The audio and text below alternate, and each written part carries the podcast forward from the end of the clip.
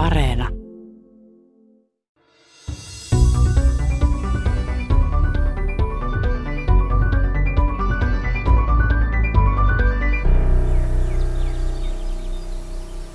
Nyt kun Suomessa on kesä kukkeimmillaan, on toisella puolella maapalloa, eteläisellä pallon puolella, siellä on talvi. Ja juuri nyt, meikäläisen yöttömän yön aikaan, on koko Etelä-Manner vaipuneena kaamokseen. Aurinko pysyttelee horisontin alla ja aivan mantereen keskiosissa on koko ajan lähes säkkipimeää ja kylmää ja tuulista. Mutta sielläkin on elämää. Noin 500 ihmistä on tälläkin hetkellä noin kolmella kymmenellä Etelämantereen eri puolilla sijaitsevalla tutkimusasemalla kaikesta muusta maailmasta eristettynä tekemässä tutkimusta ja pitämässä asemia toiminnassa. Aurinko laski viimeisillä asemilla toukokuussa ja nousee uudelleen elokuussa. Aivan etelänavalla olevalla asemalla saadaan odottaa auringon nousua lokakuuhun saakka. Myös Suomella on oma tutkimusasema Etelämantereella, mutta juuri nyt siellä ei ole ketään.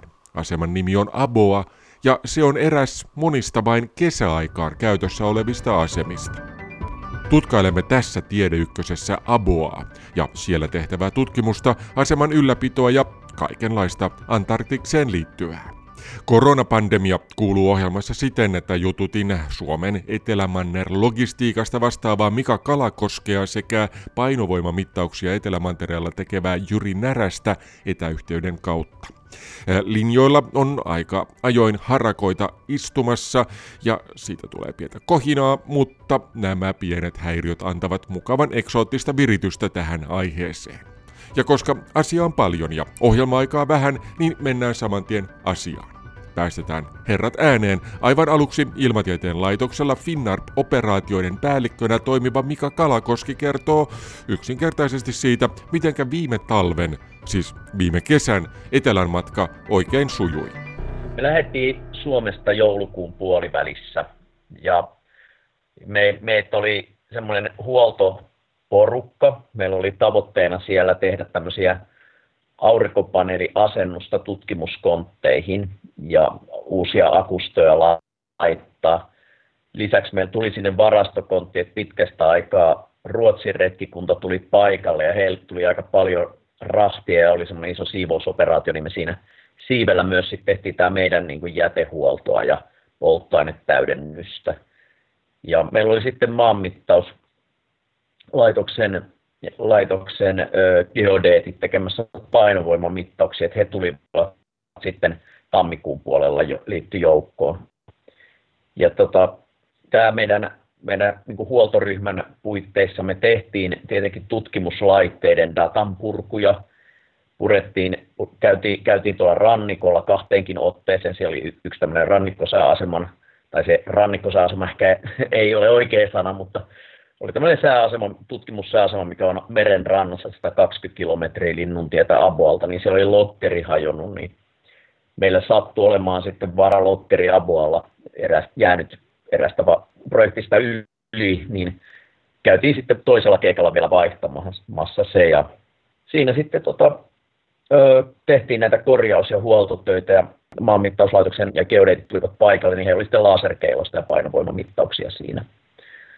Tämä reissu, reissu, reissun niin kuin lähtöhän oli sille haastava, että me, se lentokone, jolla meidän piti mennä, niin se oli lähtenyt muihin tehtäviin, eli meidän, meidän luotettu huolitsijamme oli, oli sitten, tai lentooperaattori oli vähän pulassa siinä, ja meillä kävi sitten hirveän hyvä tuuri, että siellä oli suomalainen lentokone, joka lentää Etelämannerlentoja norjalaisille, niin saatiin sitten sovittua siellä – kapkaupungissa kaikkien osapuolten kesken siihen, että täällä saatiin me, meidät kuljetettua siinä norjalaisten lentojen välissä Ruotsin retkikunnan kanssa. Eli päästiin ensimmäistä kertaa suomalaisella Oscar Hotel Whisky India X-Rayllä sitten tuonne Novon asemalle ja sehän oli todella kiva, että oli sitten suomenkielinen miehistö ja me jouduttiin sä, sä, säitä odottamaan täällä tuhannen kilometrin päässä Novolla. Joku päivä mehän sitten päädyttiin tonne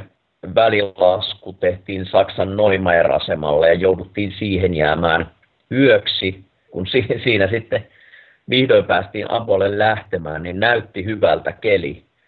Ja pääsimme Aboan päälle, nähtiin oma asema, mutta sitten taas kontrasti ja horisontti puuttuvat täysin, niin me jouduttiin palaamaan vielä Saksan asemalle.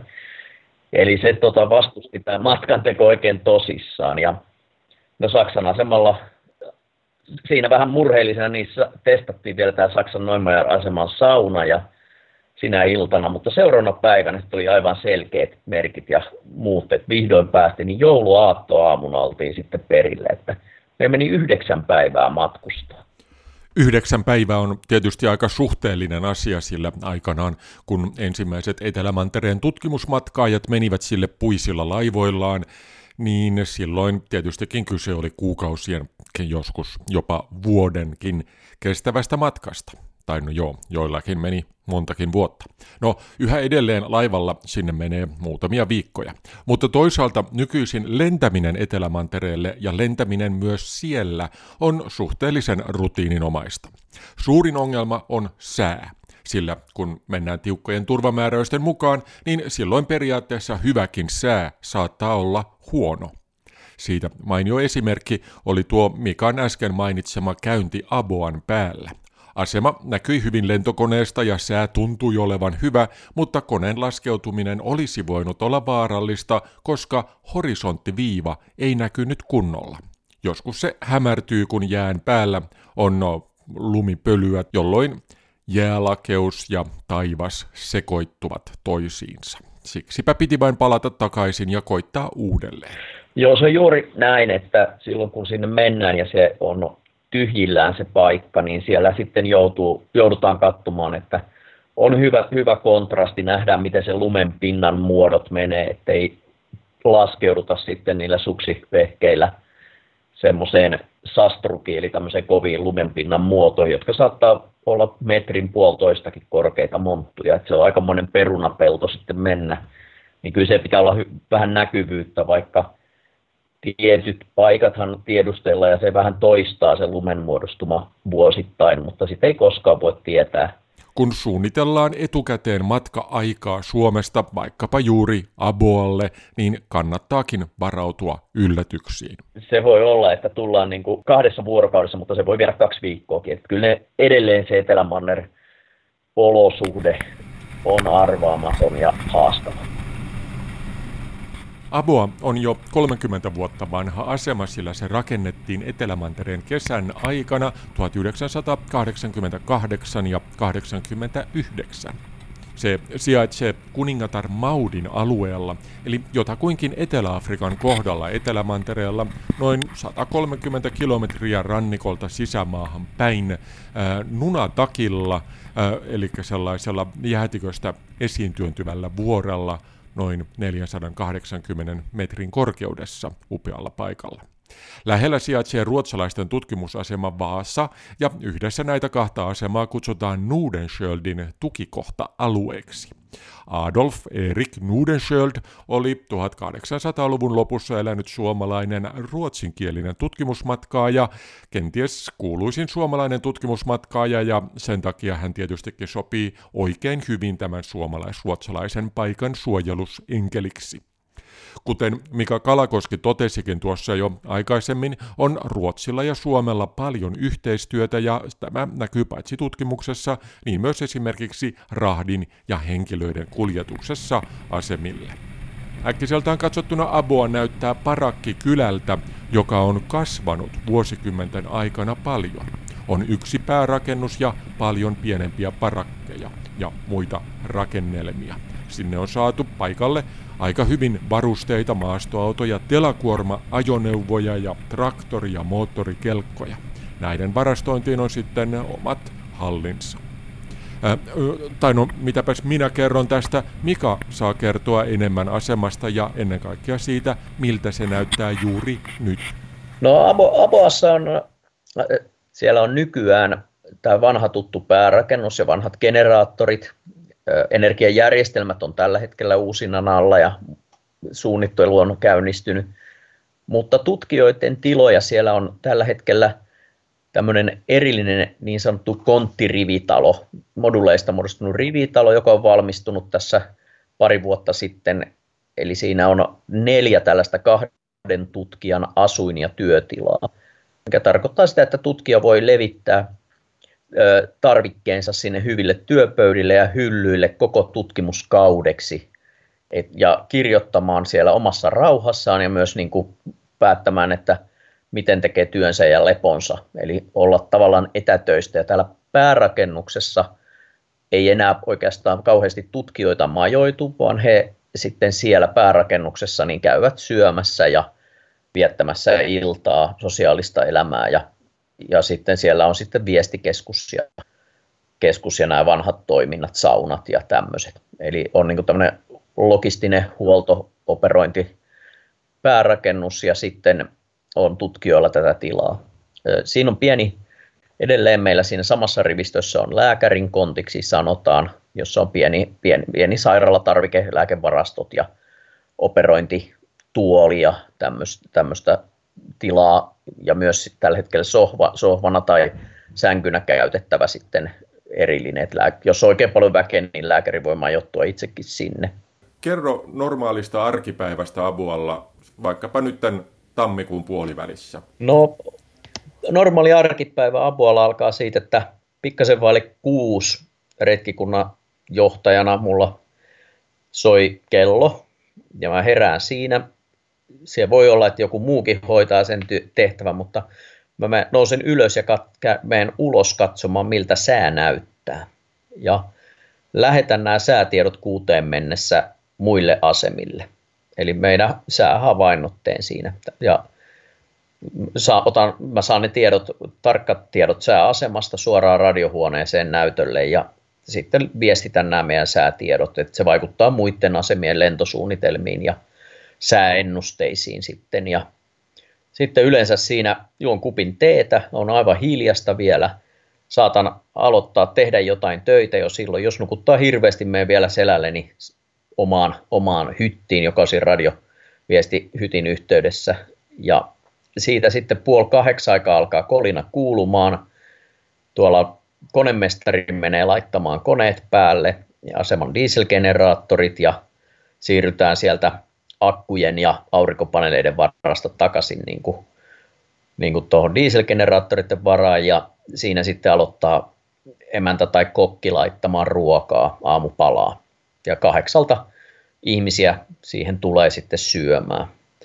Puoli yhdeksään mennessä aamiaine on nautittu ja pidetään palaveri ja siihen mennessä on tullut jo säätietojakin jonkun verran ja käydään läpi, mitä, mitä suunnitelmat etenee.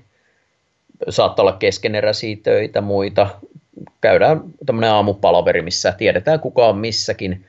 Jos keli on muuttunut huonoksi, suunnitellaan vähän, että joudutaan tekemään muuta, muuta ja sitten ihmiset lähtee päivän töihin. On se sitten se 10 kilometrin päässä mittaus tai mikä on, mutta että kaikilla on tiedossa, mitä tapahtuu. Emäntä tietää paljon laittaa lounaalle ruokaa tai ottaako joku eväät. Retkunen johtaja tietää jokaisen sijainnin ja mitä on tekeillä. Ja siinä sitten, jos on oikein kylmä tuuli vaikka, niin yhdeksän mennessä yleensä koko porukka on ulkona. Siinä saattaa olla, että osa tekee voi suunnitella vaikka kenttämatkaa sisätiloissa tai mennä pakkaamaan telttaa sinne kenttämatkalle. Että, mutta siinä yhdeksään mennessä on se aamupalaveri ohi. Joskus se on vartin, joskus se menee varttiin yli yhdeksään, riippuu paljon asioita.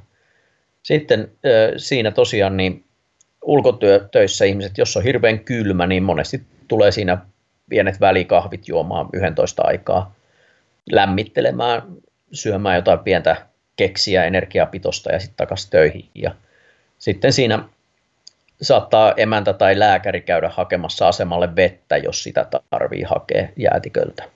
Ja sitten, sitten siinä yhden aikaa meillä on ollut ruokatauko alkanut.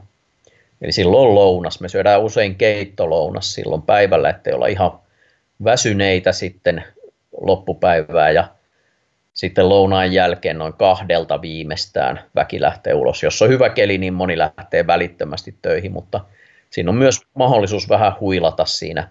Eli siinä on noin tunnin tauko varattu syömiseen ja joku jopa voi ottaa päiväunet siinä. Ja sitten siitä kahdesta eteenpäin niin tuonne lähemmäs viittä viittä, joskus riippuen työn määrästä tai onko kesken pahasti, niin työskennellään. Ja sitten tota, siinä on mahdollisuus huoltaa saunoa, saun, saunoa suihkut, käydä liikkumassa kotivuorella keli, kelistä riippuen. Mahdollisesti katsotaan joku elokuva meille. Tulee noita dokumenttielokuvia eri dokumenttielokuvien tekijöiltä. Simo Jukka Ruippu, Ruippu kerää meille, jo yli kymmenen vuotta kerännyt tämmöisen Etelämanner festivaalin. Ja sitten, sitten tosiaan niin siitä sitten illalla hiljaisu, tosiaan päivällinen syödään siinä 6-7 maissa tuossa välissä tietenkin ja laitetaan keittiö siistiksi, autetaan vähän emäntää siinä ja sitten tota, ilta päättyy siihen, että kymmenen jälkeen, jos siinä ei ketään kauhean enemmän pyöri, 10-11 aikaa viimeistään alkaa hiljaisuus ja koneet sammutetaan ja ihmiset menee lepäämään. Semmoisia ne aseman rutiinipäivät on. Kyllä. Kuinka paljon teillä siellä on normaalisti väkeä? Kuinka paljon voisi olla väkeä, jos halutaan niin kuin, tupa saada täyteen? No nämä Apoan retkikunnat on semmoisia plus miinus kymmenen. Eh, ollut nyt ehkä kahdeksan, yhdeksän enemmänkin.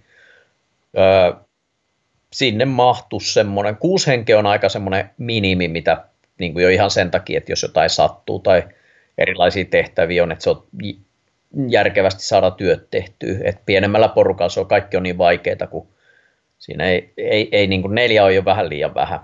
Mutta tota, siellä on sänkyjä aika hyvin, mutta sanotaanko, että semmoinen ihan optimiretkikunnan koko on semmoinen 12-13 henkeä. Tarvittaessa me majoitetaan sinne parikymmentä henkeä.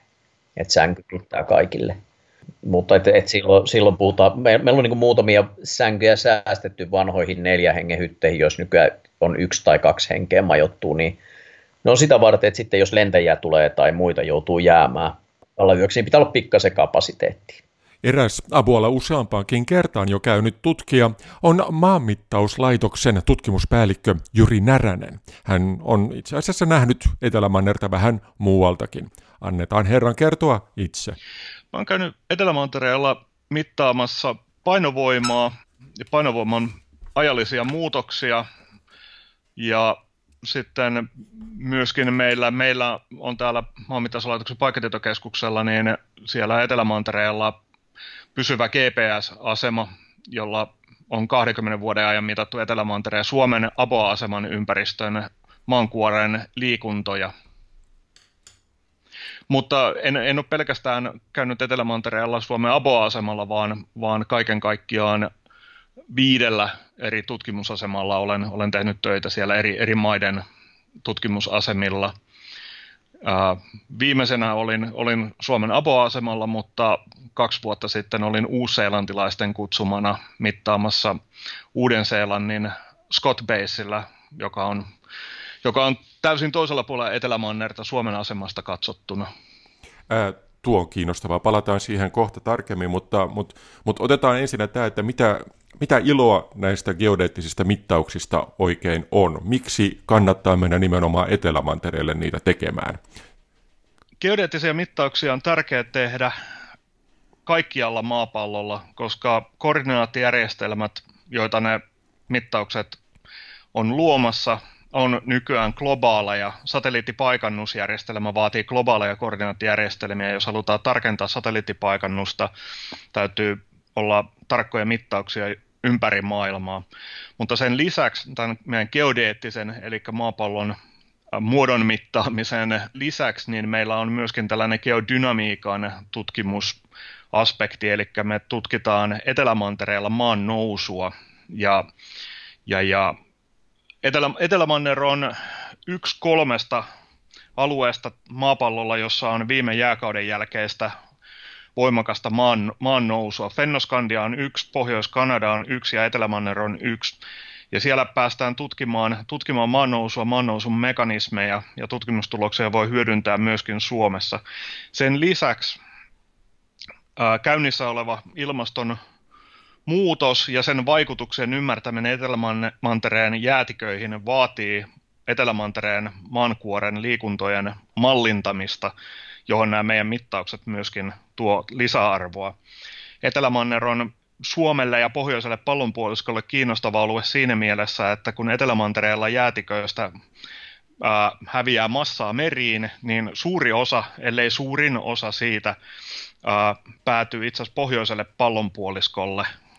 Tämä liittyy siihen, että, että jäätiköllä itsessään on, oma, on myöskin vetovoimavaikutus, ja valtava jäätikkö vetää meriä puoleensa. Kun se jäätikkö sitten häviää, niin se mer- meri myöskin laskee siinä jäätikön ympärillä. Eli Etelämantereen vetovoimavaikutus eteläisiin meriin heikkenee, jolloin, jolloin sieltä massa pääsee valumaan sitten, sitten pohjoiseen. Mm. Itse asiassa Grönlanti, kun sulaa, niin sieltä suuri osa vedestä siirtyy eteläiselle pallonpuoliskolle. Eli tästä, tästä syystä, niin kun halutaan ymmärtää, miten, miten, mitä merenpinnalle täällä pohjoisessa tapahtuu, niin on tärkeää mennä myöskin etelään. Aivan. Ja mikä takia Etelämanner nousee? Onko se juuri siitä, että kun jäätikkö katoaa siitä päältä nyt vähitellen, niin se painaa vähemmän ja sen takia maa nousee ylöspäin? Juuri näin. Eli, eli Suomessakin maa kohoaa edelleen tuolla Vaasan seudulla melkein sentin vuodessa suhteessa merenpintaan, joka tietysti sekin on nousussa parhaillaan. Mm. Uh, mutta tämä nousumekanismi, niin se, tai nousussa on kaksi eri mekanismia. Toinen tapahtuu heti, kun jäätikön kuormitus, mistä me puhutaan maan, maankuoreen katoa. Se on tällainen, puhutaan elastisesta deformaatiosta, eli kivikin pystyy puristumaan kasaan. Kun se puristava voima katoaa, niin se kivi pullahtaa tällaiseen puristamattomaan tilaan. Mm. Ja sen lisäksi, kun jos kuormitusta on tarpeeksi kauan, niin maan kuoreen tulee lommo, eli maan kuori painuu ää, maan ylävaippaan, joka on tällaista virtaavaa kiveä, ja, ja, ja syrjäyttää sitä ylävaippaa muualle. Eli tämän jäätikön ulkopuolella sitten paikoitellen maa kohoaa väliaikaisesti, mutta kun tämä kuormitus katoaa, niin maankuori pyrkii, pyrkii tasottumaan tällaiseen ää, ää, normaalitilaan, jossa ei ole kuoppia eikä kohoamia jolloin tällä niin kuin alueella, jossa on jäätikköä, niin, niin, niin tapahtuu maan kohoamista. Ja Etelä-Mantereellakin oli viime jääkauden aikana useita satoja metrejä lisää enemmän jäätä kuin tällä hetkellä, joten, joten se kohoaa sen takia, että siellä viime jääkauden jälkeen jäätiköt ää, hävisivät, mutta samanaikaisesti siellä tapahtuu tällä hetkellä paljon asioita, erityisesti Länsi-Antarktiksella, mm. jossa, ää, jossa isoja määriä massaa, massaa häviää sieltä jäätiköistä, ja siellä tapahtuu tällaista juuri tätä elastista äh, hyvin nopeaa äh, maan kohoamista. Sanoit, että maa on nousemassa ja aikaisemmin siellä oli paljon enempi jäätä. Tällä hetkellä Etelämannerhan on iso jäätikköä, että siellä keskellä on monta kilometriä sitä, sitä jäätä, mutta onko silleen, että esimerkiksi Apoan kohdalla myös aikanaan oli huomattavasti paksumpi jääkerros? Juuri näin. Eli, eli viime jääkauden aikaan Aboan kohdalla, joka itse asiassa on siellä Etelämantereen rannikkoalueella, mm-hmm. että se on siellä sen Etelämantereen jäätikköhän vähän niin kuin kakku, että se on keskeltä paksu ja, ja ohenee reunoja kohden, ja Abo on siellä reuna-alueella, mutta on siellä Aboan alueella tällä hetkellä on useita satoja metrejä jäätä siinä aseman ympärillä, ja ja, ja useiden jäähistori- useimpien jäähistorioiden mukaan siellä oli vähintään 200 metriä enemmän jäätä viime jääkauden aikana. Ongelma näiden jä, Etelä-Mantereen jäähistorioiden kanssa on se, että yleensä ne vaatii aika paljon geologista aineista. Suurin osa kiviperästä, jossa geologista tutkimusta voidaan tehdä, on edelleenkin jään alla, niin se tavallaan se jää, mikä siellä on ollut, niin sitä ei pystytä geologisin menetelmin jäljittämään. Kyllä. Tosin kuin täällä Fennoskandiassa, jos meillä on vahvoja merkkejä kallioperässä jäätikön eri vaiheista. Kun Etelämannerta katsotaan pidemmällä aikaskaalalla, ikään kuin geologin silmin, niin tämä jäätikkokausihan, mikä siellä on nykyisin, on pelkästään väliaikaista höpötystä. Manner liikkuu, aivan kuten kaikki muutkin mantereet, ja pinkkejä Antarktiksen ammoisesta tarinasta kertovat paitsi painovoimamittaukset, niin myös esimerkiksi sieltä löytyneet dinosaurusten luurangot ja merkit sademetsistä. Etelämanner ei ole ollut aina siellä, missä se on nyt. Ei, Etelä-Manner on sijainnut huomattavan paljon pohjoisemmassa varhaisempina aikoina. Ja itse asiassa Aboan ympäristössä, kun on liikkunut, niin siellä on sellainen fossiilirykkeen niminen Nunatak, tällainen vuorehuippu noin 50 kilometrin päästä tästä Baasen vuorelta, jossa Aboa sijaitsee, josta löytyy tällaisia sanjaisfossiileja, että olen itse myöskin todennut sen, että siellä, sieltä löytyy tällaisia satoja miljoonia vuosia vanhoja todisteita. Niitä on siellä ihan, kun kävelee, niin, niin tulee vastaan näitä, näitä fossiileja, missä on lehtiä. Aivan. Äh, mihin suuntaan tällä hetkellä Etelä-Manner on menossa? Äh, Baasenvuoren alueella, siis Aboan suunnalla, suunnalla, niin se on sellainen koillinen Joo. suunta. Mutta toki siinä tulee pientä pyörimisliikettä, mutta, mutta hitaasti, mutta varmasti on, on siirtymässä niin kuin poispäin navalta. Aivan. Jos mennään sitten sun henkilökohtaisiin kokemuksiisi, niin mikä sai sinut mukaan näihin Etelämanner-matkakuvioihin? Seikkailuhenki. Lyhy, lyhyt vastaus, mutta tota, pitkä, pitkä vastaus on se, että, että, että äh, kaiken, kaiken näköiset eksoottiset paikat on pienestä pitäen kiinnostanut matkailukohteena ja sitten kun tuli mahdollisuus, että työn, työn yhteydessä, niin, niin, niin oli, oli, oli tällainen niin kuin projekti, että voidaan lähteä tekemään mittaustoimintaa Etelämantereelle, niin, niin, niin itse hyvin aktiivisesti pyri, pyrin sellaisen asemaan, että, että pääsen mukaan projektiin. taust, taustana tässä, että minkä takia me tehdään Etelämanner-tutkimusta, niin, niin, niin on se, että Suomi on mukana Etelämanner-sopimuksessa, jossa Suomi sitoutuu tekemään tutkimustoimintaa Etelämantereella. Ja työnantajani maanmittauslaitoksen paikkatietokeskus niin on tehnyt jo 90-luvun alusta lähtien ää, geodeettisia mittauksia erityyppisiin tarkoitusperiin ää, Etelämantereella, erityisesti Suomen Aboa-asemalla, eli meillä on pit, pitkää historiaa ja pyritään tekemään korkealaatuista Etelämanner-tutkimusta. Mutta kysehän ei ole vain Etelämanner-tutkimuksesta, vaan nimenomaan siitä, että sillä pystytään ymmärtämään myös paremmin pohjoisia olosuhteita. Toki, toki, toki meillä on täällä paikkatietokeskuksella kansallinen vastuu vastata koordinaatijärjestelmistä, korkeusjärjestelmistä, niiden äh, korkeimmasta mahdollisesta laadusta, ja jotta me päästään vastaamaan tähän, tähän tehtävään, niin me koetaan, että, että se, että me omalta osaltamme Suomen aseman osalta voidaan tuottaa erittäin arvokasta geodeettista mittausaineistoa Etelämantereelta, niin, niin, niin se, on, se, on, se on tärkeä osa me, meidän toimintoja. Uh, geodesiassa yleisesti ottaen, kun tehdään, tehdään näitä globaaleja koordinaatteja, koordinaatistoja, joissa satelliittipaikannus toimii, niin on suuri ongelma se, että suurin osa mittausaineistosta on pohjoiselta pallonpuoliskolta. Mm. Ja jos tehdään pallonmallinnusta ja meillä on data ainoastaan pallon toiselta puolelta, niin ei siitä kovin hyvää mallia voi tulla.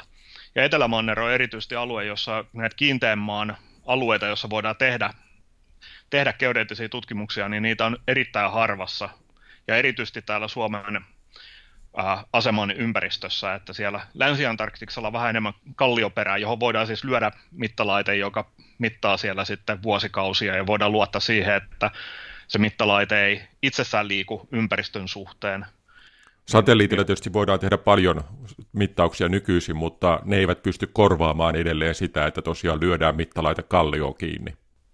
Ei, ja sat- satelliittimittaukset on aina suhteellisia mittauksia mm. ää, tietyssä mielessä. Että satelliitti liikkuu aina jossain omassa, omalla radallaan, ja itse asiassa radan, radan määritykseen tarvitaan myöskin näitä geodeettisia mittauksia ja geodeettisia Aivan. koordinaatistoja, että jotta, jotta voidaan tehdä tarkkoja satelliittimittauksia, niin meillä täytyy olla tarkka rata sille satelliitille. Satelliitin paikka täytyy olla tunnettu tarkasti. Jotta tämä paikka voidaan määrittää, niin meillä täytyy olla niitä mittauksia, jotka on sidottu kallioon, joka on meillä sitten niin kuin sen koordinaatiston tietynlaisia tällaisia kiintopisteitä ö, takaisin sinuun. Eli kun lähdit ensimmäistä kertaa sinne Etelämantereelle, niin miten, miten se käy? Eli mennään, mennään vaikka siihen tilanteeseen, kun niin kun tuli lupa, että okei, sinut lähetetään nyt teidän, teidän tota, edustajana Etelämantereelle, niin mitä tapahtuu sen jälkeen? Millaisia laitteita saatat mukaan sinne? Miten tähän matkaan valmistaudutaan? Finarpin projekteissa äh, valmistautuminen alkaa jo retkikunta talvea edeltävänä keväänä silloin keskustellaan Finarpin kanssa näistä retkikunnan logistiikan tarpeista, myöskin sovitaan, sovitaan henkilökunnasta.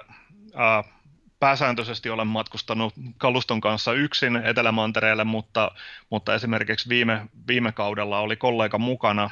Se täytyy sopia hyvissä ajoin, jotta Finnar pystyy sitten omalta osaltaan varmistamaan, että logistiikka tukee tätä tutkimustoimintaa ja pystyy, pystyy niin kuin majoittamaan meidät sinne ja hankkimaan lentoliput ja muut vastaavat. Mutta keväällä, keväällä on sitten lääkärin tarkastuksia. Finarppi haluaa varmistaa, että kaikki, jotka lähtee paikan päälle, niin eivät ole et siellä ei taustalla ole ainakaan mitään niin kuin kroonisia sairauksia, jotka voi muuttaa akuuteiksi sitten paikan päällä. Mm. Uh, sitten meillä on retkikunta leiri, leiri alkusyksystä tutustutaan siihen logistiikkaporukkaan, päästään vähän integroitumaan, että minkälaista porukkaa on lähdössä, mikä on erittäin tärkeää. Uh, tärkeää, kun ollaan eristyksissä siellä ja täytyy voida luottaa toisiin, niin on hyvä tavata jossa, jossain niin kuin etukäteen ennen kuin mennään paikan päälle. Samanaikaisesti niin uh, totta kai meillä on jo tutkimussuunnitelma olemassa, mitä me halutaan tehdä, mutta se tutkimuskaluston kasaaminen alkaa, alkaa sitten siinä alkusyksystä. Meillä suuri osa kalustosta on muussa käytössä ää, silloin, kun ei ole Etelämantereella, joten kovin aikaisessa vaiheessa sitä ei voida, voida laittaa kasaan, mutta jos meillä on esimerkiksi ää, lähtö, lähtö Etelämantereelle joulukuun alkupuolella, niin pyritään siihen, että lokakuussa meillä on, on pakkaus kasassa. Ja siinä, siinä täytyy sitten miettiä, että on kaikki varaosat ja varaosan varaosat, mitä vaan voi tulla mieleen, niin mukana. Että jos joku yksi tietty piuha jää puuttumaan, niin sitä ei sieltä voi lähteä hakemaan sitten mm. sieltä aboalta käsin. Että, että se, siinä täytyy niin kuin paljon panostaa siihen kaluston pakkaamiseen ja varmistamiseen, että, että varmasti on mukana kaikki, mitä tarvitaan. Mutta sitten se lento, lentorahdilla laitetaan ää, kapkaupunkiin ja, ja varmistetaan, että, että kalusto on sitten mukana yleensä samalla lennolla kuin millä itse mennään sitten sieltä kapkaupungista etelään. Ja kalusto on meillä, meillä aika, aika rutkaasti. Viime, viime kaudella oli sellainen piirun 400 kiloa, kaksi kuormalavallista arkkuja. Tietysti siinä täytyy olla aika paljon alumiiniarkkuja, että voidaan varmistaa, että ne ei kuljetuksessa sitten hajoa, tämä Niinpä. herkkä mittauskalusto. Että siitä tulee, tulee kokoa ja painoa sille, sille rahdille, mutta... Tarkkaan sitten, ottaen millaisia laitteita? Meillä on siellä, äh, silloin kun me itse mennään paikalle, me huolletaan meidän äh, GPS-asema Etelämaan siellä Aboalla, joten meillä on niin kuin huolto, huoltokalusto, GP, vara, vara vastaanotti ja vara antenni, kaikki tällaiset voidaan tehdä huoltotoimenpiteitä, jos havaitaan, että laitteistossa on toimintaongelmia. Mutta sen lisäksi meillä on, on sellainen laite kuin absoluutti gravimetri, mm-hmm. joka on tällainen painovoiman putomiskiihtyvyyttä mittaava, mittaava mittalaite.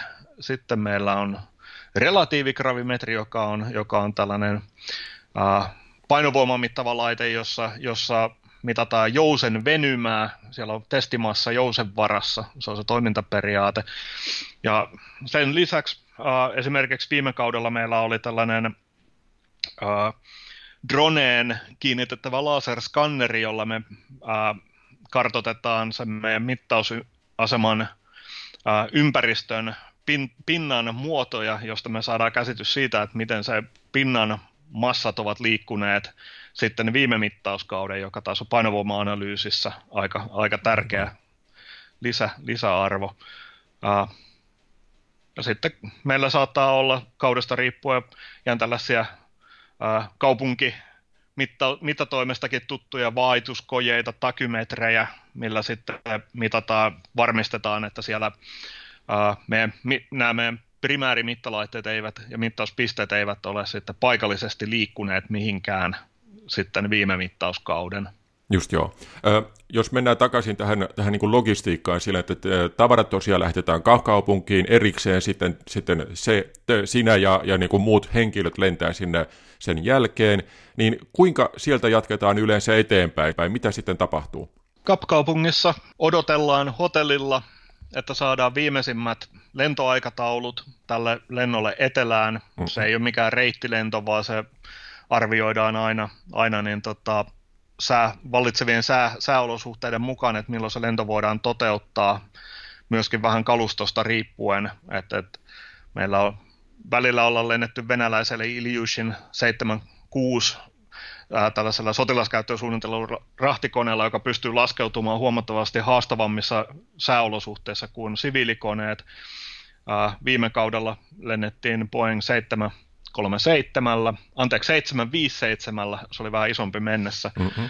jo, jolla taas sitten nämä niin kuin erityisesti ristituuli-olosuhteet laskeutumiselle on huomattavasti herkempiä kuin, kuin tämä, tällä Ilyushinilla, ja sitten odot, jouduttiin odottelemaan melkein viikon verran Kapkaupungissa, tai viikon, viikon verran jouduttiin odottelemaan sitä, että, että sääolosuhteet muuttuivat etelässä sitten sellaisiksi, että lento voidaan toteuttaa. Ongelmana tässä on se, että et, et, et lentomatka on sen verran pitkä, että näillä lentokoneilla ei voida käydä kääntymässä siellä Etelämantereen lentokentän päällä ja todetaan, että olosuhteet ei ole hyvät, käännytään takaisin vaan se täytyy tehdä jo siinä matkalla se päätös. Kapteeni joutuu tekemään päätöksen, että jatkaako loppuun asti vai, vai kääntyykö takaisin. Ja itse asiassa tässä oli sellainen anekdootti hyvä kertoa tässä, että meillä odoteltiin kollegan kanssa lentoa etelään viime tammikuussa siinä loppia sen jälkeen, niin äh, lähdettiin lentoon Kapkaupungista. Siellä se on kuuden tunnin lento niin sitten kapteeni ilmoitti siinä point of no returning kohdalla, että nyt käännytään takaisin. Ja Joo. sitten osa kollegoista nukkui siinä vaiheessa ja heräsivät siinä vaiheessa, kun kone, kone laskeutui takaisin kapkaupunkiin ja olivat vähän ihmeessä. Myöhemmin selvisi mulle, tiesin, että koneessa oli vippejä, mutta selvisi, että, että siinä samassa koneessa oli ollut mukana Al Gore, joka oli ollut matkalla ää, Belgian asemalle tutustumaan heidän hiilineutraalin asemaansa ja koska tämä lento alun perin jo viivästyi sääolosuhteiden takia paljon ja nyt joutui kääntymään takaisin, niin häneltä jäi sitten koko Etelämantereen reissu toteuttamatta muiden aikataulurajoitteiden takia. Pahus. Ö, miltä tuntuu se, nyt niin kun, kun sä olet jo konkari, niin miltä tuntuu se, kun Etelämanner alkaa lähestyä ja sitten ikkunasta, koneen ikkunasta näkyy, että, että siellä alkaa olla enempi ja enempi jäävuoria ja jäätikku alkaa näkyä. Mikä on se töpinä se tunnelma silloin? Kyllähän siinä on edelleen sellainen seikkailun tuntua. Osaa niin kuin arvostaa sitä, että, että on edelleen niin kuin osa sellaista hyvin harvalukuista joukkoa tällä planeetalla, joka pääsee laskemaan jalkansa, jalkansa sille mantereelle ja, ja, ja joka, joka kerta siellä jotain, jotain uutta näkee ja, ja se ympäristö on sellainen, että että, että mitään ei, oletuksia ei voi etukäteen tehdä sataprosenttisesti, että näin asiat tulee tapahtumaan, joten siinä on vähän sellainen niin kuin adrenaliini päällä. Että, että... Entä ensimmäinen lähestyminen sitten Aboalle? Mikä, mitä tuntuu, kun Abo alkaa näkyä? No nyt kun siellä on kolme kertaa käynyt, alkaa jo sitten vähän niin kuin tunnistamaan, että hei, tuollahan toi kotivuoren huippu alkaa, alkaa hämöttää ja ja sitten alkaa tulla sellainen fiilis, että hei, kohta, kohta pääsee saunaan. Onko ollut todella huonoja kelejä? Onko ollut hetkiä, jolloin sua on jopa pelottanut? Koska siellähän saattaa yllättäenkin nousta myrsky, joka on aika ravisuttava. Öö, huonoja kelejä on, on ollut. Pahin oli 2011, kun oltiin venäläisellä tutkimusasemalla Novolasarevskajalla. Siellä ei melkein kahteen vuorokauteen pystynyt poistumaan sellaisesta pienestä majoitusparakista sen takia, tuulen nopeus 10 minuutin keskiarvo ei tippunut alle 35 metriä sekunnissa, niin melkein kahteen vuorokauteen ja puuskissa se oli siellä jossain 6-70 paikalla, että ihan niin kuin hurrikaani lukemissa. Ja sitten kun siellä laitetaan päälle se miinus 20 astetta lämpötilaa, niin tota, mm. nämä wind lukemat on sellaisia, että ei tee mieli lähteä ulos. Mutta tota, täytyy sanoa, että uh, ei ole ei ole kyllä niin kuin pelottanut. Enemmänkin nämä myrskyt on sellaisia, että ne harmittaa, kun on, on jumissa, jumissa siellä eikä ole mitään tekemistä, niin alkaa tylsistymään sitten siihen tota, samoihin, samoihin tota, nurkkiin. Mm. Viime, viime kaudella oli sellainen ikävä puoli, että meillä oli yksi tällainen vähän yli vuorokauden kestävä isompi myrsky tuolla Aboalla, niin tota mun majoitus oli eri rakennuksessa kuin WC, niin se, oli, se oli ikävää, että ei meinannut välillä päästä ovesta ulos, kun tuulenvoimakkuus oli sellainen, että ove ei, ei saanut vain yksinkertaisesti painottua auki, että olisi päässyt sinne pihalle, Joo. ja sitten siitä pihan, pihan poikki sinne vessaan, niin piti vähän niin alkaa, niin kuin, oltiin hyvin niin kuin perusasioiden ympärillä, kun piti alkaa niin kuin, jaksottamaan päivää sen suhteen, että milloin, milloin pääsee käymään wc No kyllä ne jännittävimmät kokemukset on yleensä, kun ollaan lähdössä jonnekin kenttämatkalle. Vaikka lähdettäisiin niin sanotusti tutuille paikoille tai muuta, niin kyllä ne jänniä on, mutta jos oikein niin kuin miettii vuosien takaa, niin jännä on ollut, että tehtiin geologisia tutkimuksia alueella, missä oli paljon railoja, ja niille siirryttiin moottorikelkoilla, jotka sitten sidottiin köysillä yhteen, yhteen ja niissä ylitettiin sitten semmoisia alueita, missä oli, oli ei valtavan suuria, mutta ei pienenkään railolle kiva joutua. Niin ne on, ne on ehkä semmoisia jänniä juttuja. Samoin aina merijäällä toimiminen, se on vähän epästabiilimpi ympäristö, niin ne on jänniä, että jos nyt muistelee, niin mentiin erästä meriasema poijua huoltamaan, tai oli aikaisemmin asennettu poija, oltiin menossa sitä etsimään ja siitä dataa purkamaan, ja tällä alueella oli sitten jäävuoria poikinut paljon, romahtanut semmoinen rinne, ja siellä sitten sattui vanhalla tutulla alueella niin olemaan sitten tämmöisiä uusia railoja, jotka oli tyypiltään semmoisia, että merijään alapuolelle kauempaa oli tullut jäävuoria tai suuria jäälohkareita, jotka olivat sinkoutuneet ylöspäin ja lumella peittyneet, eli jäävuorten välissä olevia rakoja. Kaveri tipahti railon kannesta, astui läpi ja sanoi, varoitti minua, niin samalla minulla petti sitten lumi jalkojen alta ja siitä jossa vaistovarasti singahdin ja tipahdin onneksi kovalle jäälle. Ja totesimme, että tämä vanha tuttu alue ei olekaan niin tuttu, eli ai, tuttu, turvallinen, hyvä tunne saattaa yhtäkkiä muuttua täysin pelottavaksi, vaara, vaaralliseksi, hengenvaaralliseksi alueeksi. Kun ajatellaan Etelämantereen konkareita, kuten juuri äänessä ollutta Mika Kalakoskea tai aiemmin puhunutta Jyri Närästä, niin he ovat molemmat ö, monessa mielessä tyypillisiä Antarktiksen kävijöitä. Toinen hoitaa logistiikkaa, toinen on tutkija, mutta molemmat ovat joviaaleja tyyppejä, jotka ovat samaan aikaan sympaattisen puheliaita, mutta myös analyyttisen varovaisia. Kun juttelimme monilla eri asemilla vierailleen Jyrin kanssa niin sanotuista Etelämantereen alkuasukkaista, eli tyypeistä, jotka ovat siellä enempi tai vähempi kuin kotonaan, niin pitkän pohdiskelun jälkeen hän tiivisti asian näin.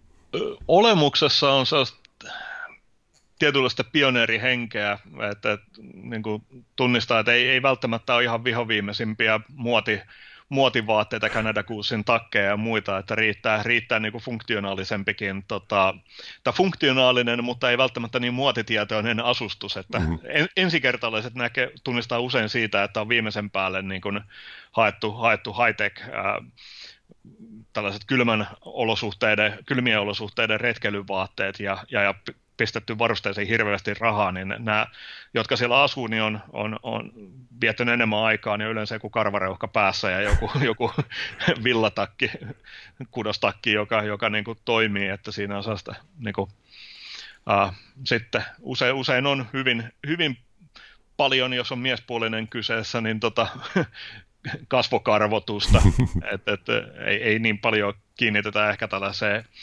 henkilökohtaiseen, no en, ei voi sanoa henkilökohtaiseen hygieniin, mutta ulkonäköön, niin, niin, niin mm. paineita. Et siinä on ehkä myöskin se, että kun ei, ei, ei, ei tavallaan tule seurattua televisiota eikä tiedotusvälineitä eikä muuta, niin päästään enemmän tällaiseen niin kuin back to basics meininkiin, että, että, että mikä toimii on tärkeää, ei se, että miltä se näyttää. Aivan. Millaisia tyyppejä he ovat? Yleisesti ottaen ihmiset, jotka lähtee ja toimii Etelämantereella ja varsinkin ne, jotka palaa sinne useammin kuin kerran, mm. niin siitä, siinä vaaditaan sellaista tietynlaista niin kuin sosiaalista joustavuutta ja, ja niin kuin sosiaalisia kykyjä, että sinne ei niin kuin, yleisesti ottaen niin kuin Etelämantereella toimivat ihmiset on mun mielestä, tietysti itse kuulun siihen samaan ryhmään, niin sama, samaistun, samaistun samaistun siihen tota, porukkaan silleen, että tullaan heti alusta lähtien hyvin, hyvin niin kuin juttuun. Et esimerkiksi nämä Finarpin retkikunnissa, missä on ollut mukana, niin, niin, niin siellä on kaikki ollut tosi hyviä tyyppejä, että siellä Joo. Tietysti aina välillä voi olla sitten, kun ollaan, jos ollaan niin pidempiä aikoja samassa porukassa jollain asemalla, niin siinä voi tulla jotain sellaisia hetkiä, että nyt on parempi vähän vetää happea ja lähteä kävelemään, kuin jatkaa, jatkaa tästä. Että Joo. Se, se, on, se on, niin kuin, on, ollaan niin kuin rajoitetuissa tiloissa, sisätiloissa erityisesti siellä, niin se tulee esiin, mutta sellaisia niin kuin, isoja kriisejä henkilöiden välillä tai draamoja, niin ei, ei, itse en ole sellaisia törmännyt ja mun mielestä se on niin osoitus siitä, että sinne päätyy sellaisia ihmisiä, jotka pystyy niin kuin, on, on, on niin kuin tolku, tolkun ihmisiä, eivät, eivät niin kuin, äh, liian vahvasti esimerkiksi ole äh, tällaisia egoisteja, että, että ajavat pelkästään oma, omaa niin kuin agendaansa. Siellä täytyy tehdä yhteistä hommaa kenties viimeiseen kysymykseen, jo, joka liittyy siihen, että kun, kun, kun lähestyt Etelämannerta lentokoneessa ja meren jälkeen alkaa vähitellen jäät näkyä siellä edessä, niin mitä ajattelet? Oletko innostunut, vähemmän innostunut, huolestunut? Mikä on fiilis, kun ensimmäiset jäät alkaa näkyä siellä etu, etukenossa? Kyllä se on aina se innostunut, että ollaan päästy liikkeelle ja siinä on saattanut ennen lentoa muutama päivä olla odotusta ja jännitystä ja kelien seuraamista, niin kyllä se on hieno, hieno tunne, kun ollaan lähestymässä Etelämannerta ja tietää, että työt alkaa ja ollaan taas täällä ja tästä se lähtee liikkeelle. Kyllä se, se on hieno, hieno hetki, kun kausi alkaa ja on semmoinen tekemisen meininki. Entä päinvastoin? Silloin kun kone lähtee pois sieltä, niin tunnetko haikeutta vai tyytyväisyyttä vai molempia?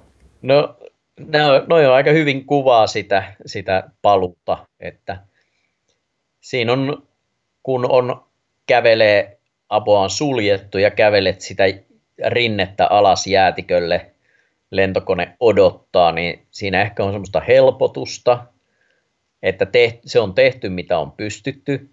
Siinä ehkä pyörii pieni yhteenveto jo päässä, miten on onnistuttu Ää, mutta sitten siellä on ää, kuitenkin se mielessä, että on kiva lähteä takaisin kotiin Suomeen ja sitten on, on, on tavallaan siitä innostunut, mutta myös sitten se haikea olo mielessä, että, että palaakohan tänne enää koskaan. Ja se, on, se on vähän niin kuin toinen koti sinne, kun saapuu Etelämantereelle. Tuntuu, että sieltä ei olisi ollut koskaan pois ne on jänniä, jänniä hetkiä, vahvo, vahvoja tunteita kyllä jyllää silloin. Kyllä se on sen paikan karu kauneus ja hiljaisuus. Taivaalla ei näy lentokoneita, ei näy lentokoneiden vanoja. Äh, saattaa olla, että joku yksittäinen äh, lumipetrelli tai, tai etelän kihu lentää siitä ohi, mutta muuten niin se täydellinen niin kun, se, on, se hiljaisuus on käsin kosketeltavaa, niin se, mm. se on jotenkin... Ja sitten se niinku valkoinen, valkoinen kontrasti siniseen, tästä puhdasta, puhdasta ilmaa ja kyllä se niinku, se on todella upea, upea manner. Tähän ei ole muuta lisättävää kuin kiitokset Mika Kalakoski ja Jyri Näränen. Ja hyvää Etelämantereen talvea kaikille. Kuulemiin.